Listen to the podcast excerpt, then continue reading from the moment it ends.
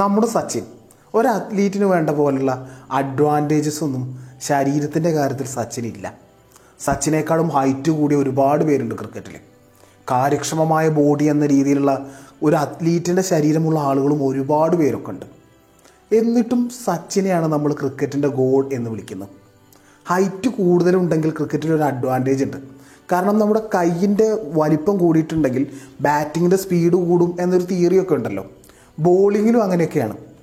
ഇതൊക്കെ സച്ചിനെതിരാണ്. എന്നിട്ടും സച്ചിൻ തന്നെയാണ് ക്രിക്കറ്റിൻ്റെ ദൈവം. സച്ചിനേക്കാളും ശാരീരികപരമായിട്ട് ക്ഷമതയുള്ള ആളുകളുണ്ട്, സച്ചിനേക്കാളും ഹൈറ്റുള്ള ആളുകളുണ്ട്. എല്ലാ ഈ അഡ്വാൻറ്റേജസ് ഒക്കെ ഉണ്ടായാലും അവർ സച്ചിൻ്റെ മുന്നിൽ ഒന്നുമല്ല. പോയിൻ്റ് ഇതാണ്, നമുക്ക് പല പല പ്രശ്നങ്ങളുണ്ടാവും, പല പല സ്ട്രഗിൾസ് ഉണ്ടാവും. നമ്മുടെ ശരീരത്തിനായാലും നമുക്ക് മറ്റുള്ളവരിൽ നിന്ന് കമ്പയർ ചെയ്യുമ്പോൾ നമ്മൾ ഒരുപാട് താഴെയായിരിക്കും. പക്ഷേ നമ്മുടെ കപ്പാസിറ്റി ഇമ്പ്രൂവ് ചെയ്ത് കൊണ്ടുവന്നുകൊണ്ടേയിരുന്നാൽ നമുക്ക് മാക്സിമം പൊട്ടൻഷ്യൽ റീച്ച് ചെയ്യാൻ കഴിയും.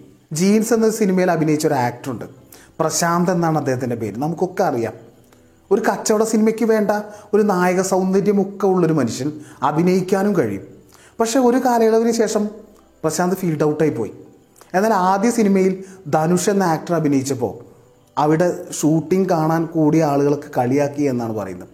ഈ ശരീരത്തെയൊക്കെ നായകനെ വിളിക്കുമോ എന്ന രീതിയിലൊക്കെയാണ് കളിയാക്കിയത്. പക്ഷേ ആ മനുഷ്യൻ തൻ്റെ കപ്പാസിറ്റി ഇമ്പ്രൂവ് ചെയ്ത് പോയി. ധനുഷ് തന്നെ ഒരു ഇൻ്റർവ്യൂവിൽ പറയുന്നുണ്ട്, ഇംഗ്ലീഷ് സംസാരിക്കാൻ അദ്ദേഹത്തിന് ബുദ്ധിമുട്ടാണ്, അതിൽ ട്രെയിനിങ് ചെയ്തു. ഡാൻസ് അദ്ദേഹത്തിന് ബുദ്ധിമുട്ടാണ്, ഡാൻസിൽ ട്രെയിനിങ് ചെയ്തു.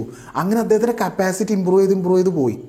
ഇന്ന് ധനുഷ് എന്ന് പറയുന്നത് ബെസ്റ്റ് ആക്ടർ അവാർഡ് ഒരുപാട് തവണ കിട്ടിയ ഒരു ആക്ടറാണ്.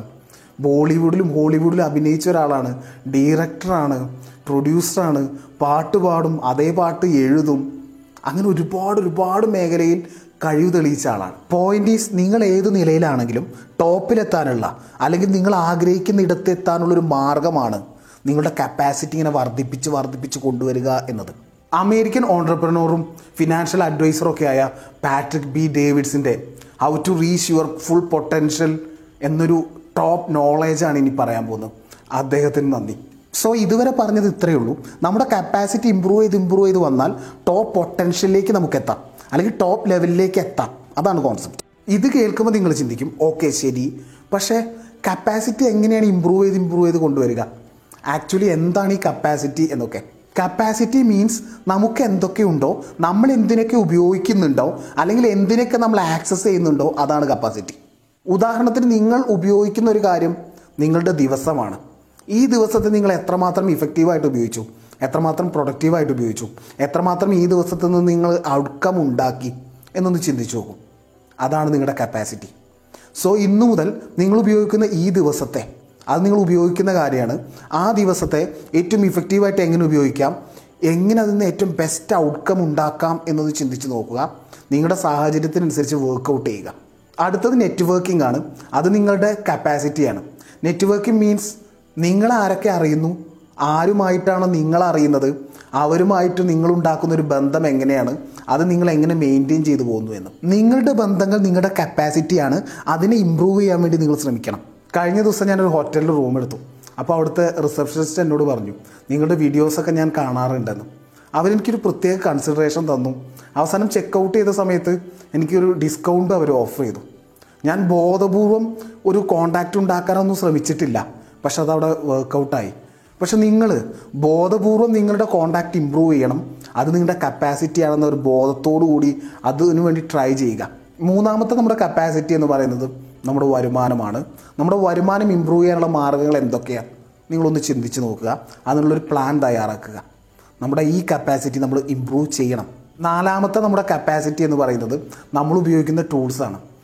നമ്മുടെ എഫിഷ്യൻസി വർദ്ധിപ്പിക്കാൻ വേണ്ടിയിട്ട് നമ്മൾ ഉപയോഗിക്കുന്ന ടൂൾസിനെ നമ്മൾ ഇമ്പ്രൂവ് ചെയ്യണം. നിങ്ങൾ PC ഉപയോഗിച്ച് ജോലി ചെയ്യുന്ന ഒരാളാണെങ്കിൽ ജോലി സ്പീഡിൽ നടക്കണം എന്നൊക്കെ വിചാരിച്ചിട്ട് കുറച്ചുകൂടി ബെറ്ററായ ഒരു PC യിലേക്ക് നിങ്ങൾ അപ്ഗ്രേഡ് ചെയ്യുന്നുണ്ടല്ലോ.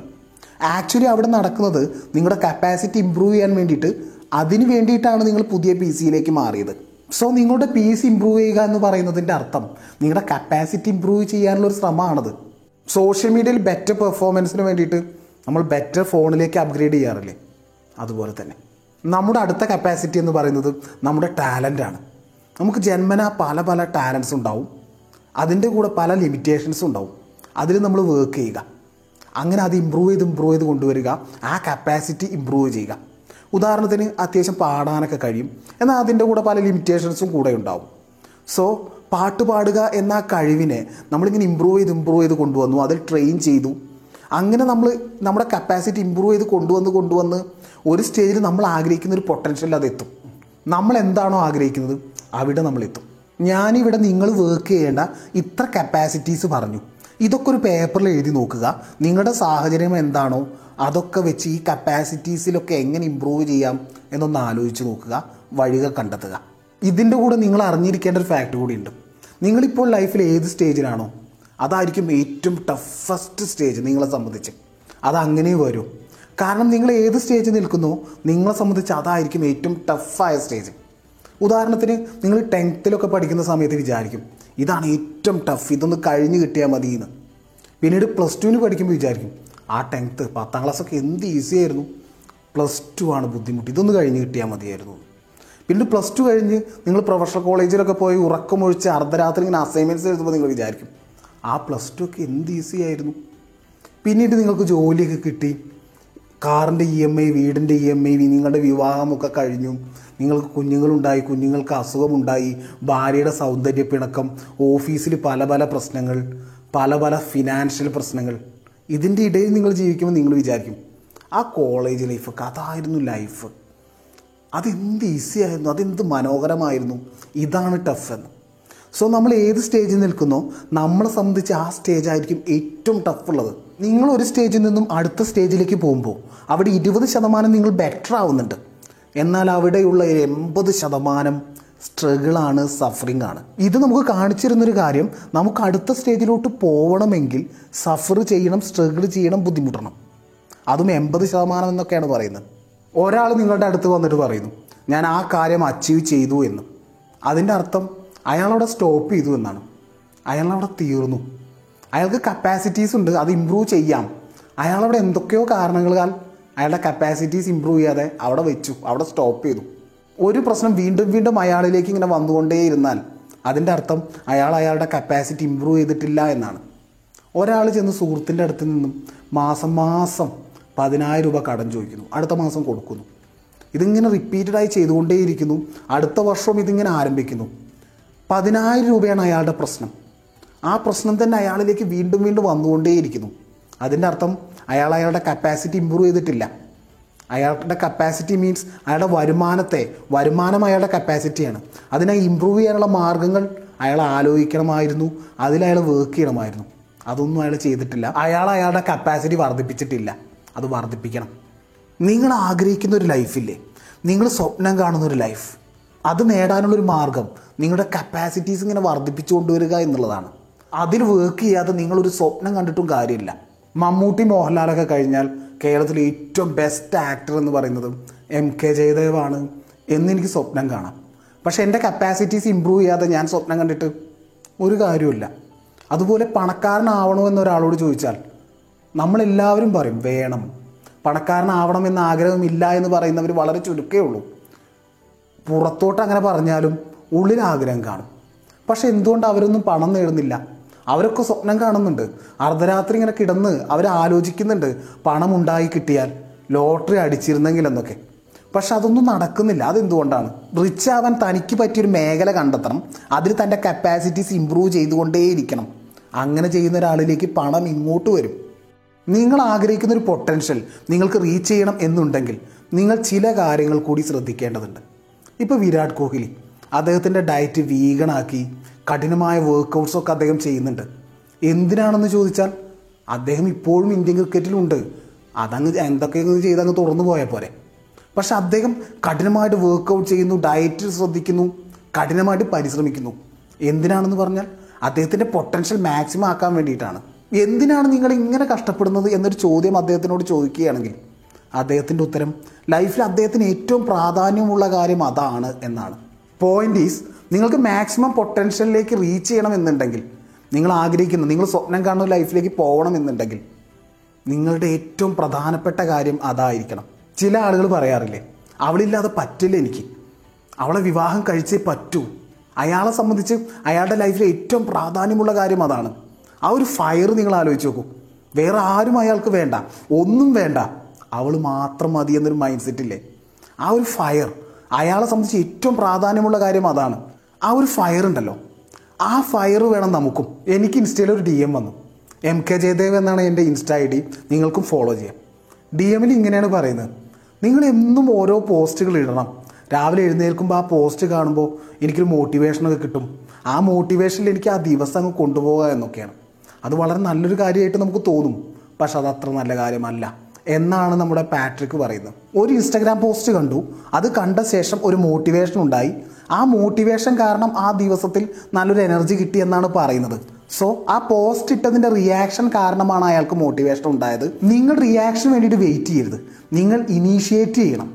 നിങ്ങൾക്ക് വർക്കൗട്ട് ചെയ്യണോ, ജോലി ചെയ്യണോ, നിങ്ങൾ വേഗം പോയിട്ടൊരു വീഡിയോ കാണുന്നു, ആ വീഡിയോയിൽ നിന്ന് കിട്ടിയ ഒരു എനർജി ഉണ്ടല്ലോ, ഒരു മോട്ടിവേഷൻ ഉണ്ടല്ലോ, അതൊരു റിയാക്ഷനാണ്.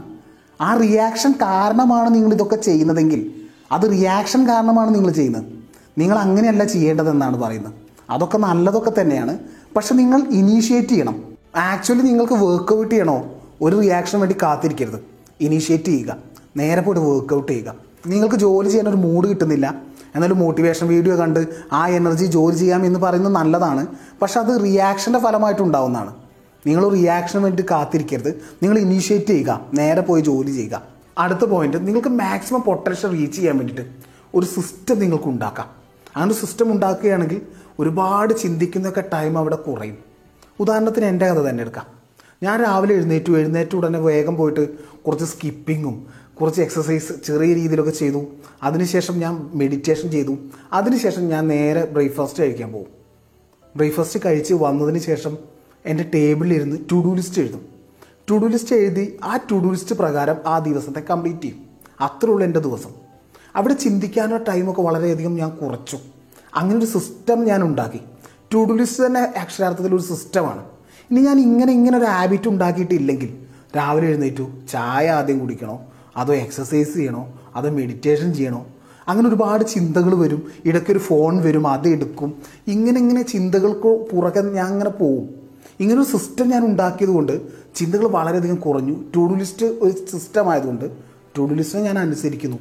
ആക്ച്വലി നമ്മൾ ഹാബിറ്റ് ഫോം ചെയ്യുന്നത് തന്നെ ഒരു കാര്യത്തെക്കുറിച്ച് ബ്രെയിൻ കൂടുതലായിട്ട് ചിന്തിക്കുന്നത് ഒഴിവാക്കിയിട്ട് ആ കാര്യം ഈസി ആയിട്ട് വേഗത്തിൽ ചെയ്യാൻ വേണ്ടിയിട്ടൊക്കെയാണ്. നിങ്ങൾ ശ്രദ്ധിച്ചിട്ടുണ്ടോ, ഏതൊരു കാര്യം നമ്മൾ ആദ്യമായിട്ട് ചെയ്യുമ്പോൾ അത് നമുക്ക് ഓർത്തിരിക്കാൻ പറ്റിയ കാര്യമോ? കാരണം നമ്മൾ ഒരുപാട് എനർജിയും ചിന്തകളൊക്കെ അങ്ങോട്ട് കൊടുക്കുന്നുണ്ട്. എന്നാൽ അതൊരു ഹാബിറ്റായി മാറുമ്പോൾ അത് ഈസിയാണ്. അതാണ് ഇവിടെ നടക്കുന്നത്. ഒരു സിസ്റ്റം നമ്മൾ ബിൽഡ് ചെയ്യുമ്പോൾ നമ്മുടെ എനർജി അനാവശ്യമായിട്ട് നമ്മൾ കളയരുത്. കാരണം നമുക്ക് മാക്സിമം പൊട്ടൻഷ്യൽ അച്ചീവ് ചെയ്യുക എന്നൊരു എയിമുണ്ട്. അങ്ങോട്ട് വേണം അത് കൊടുക്കാൻ. അനാവശ്യമായ കാര്യങ്ങൾ ചിന്തിച്ചും അങ്ങനെയൊന്നും അത് കളയരുത്. ആ ചിന്തകളൊക്കെ സേവ് ചെയ്യണം. അതിനുവേണ്ടിയെങ്കിലും നമ്മളൊരു സിസ്റ്റത്തെ ബിൽഡ് ചെയ്യണം. മാക്സിമം പൊട്ടൻഷ്യൽ അച്ചീവ് ചെയ്യാൻ വേണ്ടിയിട്ട് നമുക്ക് അടുത്തതായിട്ട് ചെയ്യാൻ കഴിയുന്നൊരു കാര്യം നമ്മുടെ ഹാർഡ് വർക്കിനെ ഡിഫൈൻ ചെയ്യുക എന്നതാണ്. നമ്മൾ 10 മണിക്കൂർ വർക്ക് ചെയ്യുന്നെങ്കിൽ അത് 12 മണിക്കൂർ ആക്കുക എന്ന് പറയുന്നത് ഹാർഡ് വർക്കാണ്. പക്ഷെ നമുക്ക് വേറൊരു കാര്യം കൂടി ചെയ്യാം. ഈ 10 മണിക്കൂർ വർക്ക് ചെയ്യുന്ന അതേ കാര്യം 8 മണിക്കൂർ കൊണ്ട് എങ്ങനെ ചെയ്യാം എന്ന് നമുക്ക് ചിന്തിക്കാം. അതിന് വേണ്ടിയിട്ട് വേണമെങ്കിൽ ടെക്നോളജിയോ ആളുകളെയൊക്കെ നമുക്ക് ഉപയോഗിക്കാം. നമ്മൾ ഹാർഡ് വർക്ക് ചെയ്യുന്നുണ്ട്, ഹാർഡ് വർക്കിനെ എങ്ങനെ ബെറ്ററാക്കി ചെയ്യാം, അവിടെ എങ്ങനെ നമ്മുടെ കപ്പാസിറ്റി വർദ്ധിപ്പിക്കാം എന്നൊരു ചിന്തയാണിത്. 1 മണിക്കൂർ കൊണ്ട് ഞാനൊരു ജോലി ചെയ്ത് തീർക്കുന്നുണ്ടെങ്കിൽ അതിന് 1/2 മണിക്കൂർ കൊണ്ട് എങ്ങനെ ചെയ്യാം എന്ന് നമുക്കൊന്ന് ചിന്തിക്കാം. അവിടുത്തെ നമ്മുടെ കപ്പാസിറ്റി നമുക്ക് ഇമ്പ്രൂവ് ചെയ്ത് കൊണ്ടുവരാം. അതുപോലെ എവിടെ ഹാർഡ് വർക്ക് ചെയ്യണം, എവിടെ ഹാർഡ് വർക്ക് ചെയ്യേണ്ട എന്നതൊക്കെ നമ്മൾ ഡിഫൈൻ ചെയ്ത് വെക്കണം. അതിൻ്റെ ഒരു ഉദാഹരണം പറയുകയാണെങ്കിൽ, എൻ്റെ വീട്ടിലൊരു മാവ് നിറയെ മാങ്ങയുണ്ട്. ഞാനൊരു ദിവസം രാവിലെ അങ്ങ് പോയി ആ മാവിലങ്ങ് കയറി മാങ്ങ ചാടിക്കാം. അത് ഹാർഡ് വർക്കാണ്, പക്ഷെ ആ ജോലി ആർക്കും ചെയ്യാം. എന്നാൽ എൻ്റെ ജോലി അത് എനിക്ക് മാത്രമേ ചെയ്യാൻ പറ്റുള്ളൂ. അതാണ് ഞാൻ ചെയ്യേണ്ടത്, അതിലാണ് ഞാൻ ഹാർഡ് വർക്ക് ചെയ്യേണ്ടത്. മറ്റേ ജോലി ആർക്കെങ്കിലും കൊടുക്കാം, അവർ ചെയ്യട്ടെ. ഇങ്ങനെ ഞാൻ ഹാർഡ് വർക്ക് ചെയ്യേണ്ട ജോലി, ചെയ്യേണ്ടാത്ത ജോലി, ഇത് നമ്മൾ ഡിഫൈൻ ചെയ്ത് വെക്കുമ്പോൾ കുറച്ചുകൂടി ഈസിയാണ്. നമ്മുടെ ടൈമും എനർജിയും ഒക്കെ നമ്മുടെ മാക്സിമം പൊട്ടൻഷ്യൽ അച്ചീവ് ചെയ്യാൻ വേണ്ടിയിട്ടുള്ള മേഖലയിലേക്ക് വേണം ചിലവഴിക്കാൻ. നിങ്ങൾ ഏത് സ്റ്റേജിലാണിപ്പോൾ, അവിടെ നിന്നും അടുത്ത സ്റ്റേജിലോട്ട് പോയേ പറ്റൂ. എന്നാലേ നിങ്ങൾ ആഗ്രഹിക്കുന്ന കാര്യങ്ങളൊക്കെ നിങ്ങൾക്ക് നേടാൻ പറ്റൂ, നിങ്ങൾ ആഗ്രഹിക്കുന്ന ഒരു ലൈഫ് നിങ്ങൾക്ക് സ്വന്തമാക്കാൻ പറ്റും. അവിടെ നിന്ന് അടുത്ത സ്റ്റേജിലോട്ട് പോകേണ്ടതൊക്കെ ഉണ്ട്. സോ നിങ്ങളുടെ കപ്പാസിറ്റി ഇങ്ങനെ ഇമ്പ്രൂവ് ചെയ്ത് കൊണ്ടുവരേണ്ടതാണ്. അതിന് ഈ ടിപ്സൊക്കെ എങ്ങനെ ഉപയോഗിക്കാം എന്നൊന്ന് നിങ്ങളുടെ സാഹചര്യം വെച്ചിട്ടൊന്ന് ചിന്തിച്ചു നോക്കും. ഇമ്പ്രൂവ് ചെയ്യും. ഇസ്മി MK Jayadevan.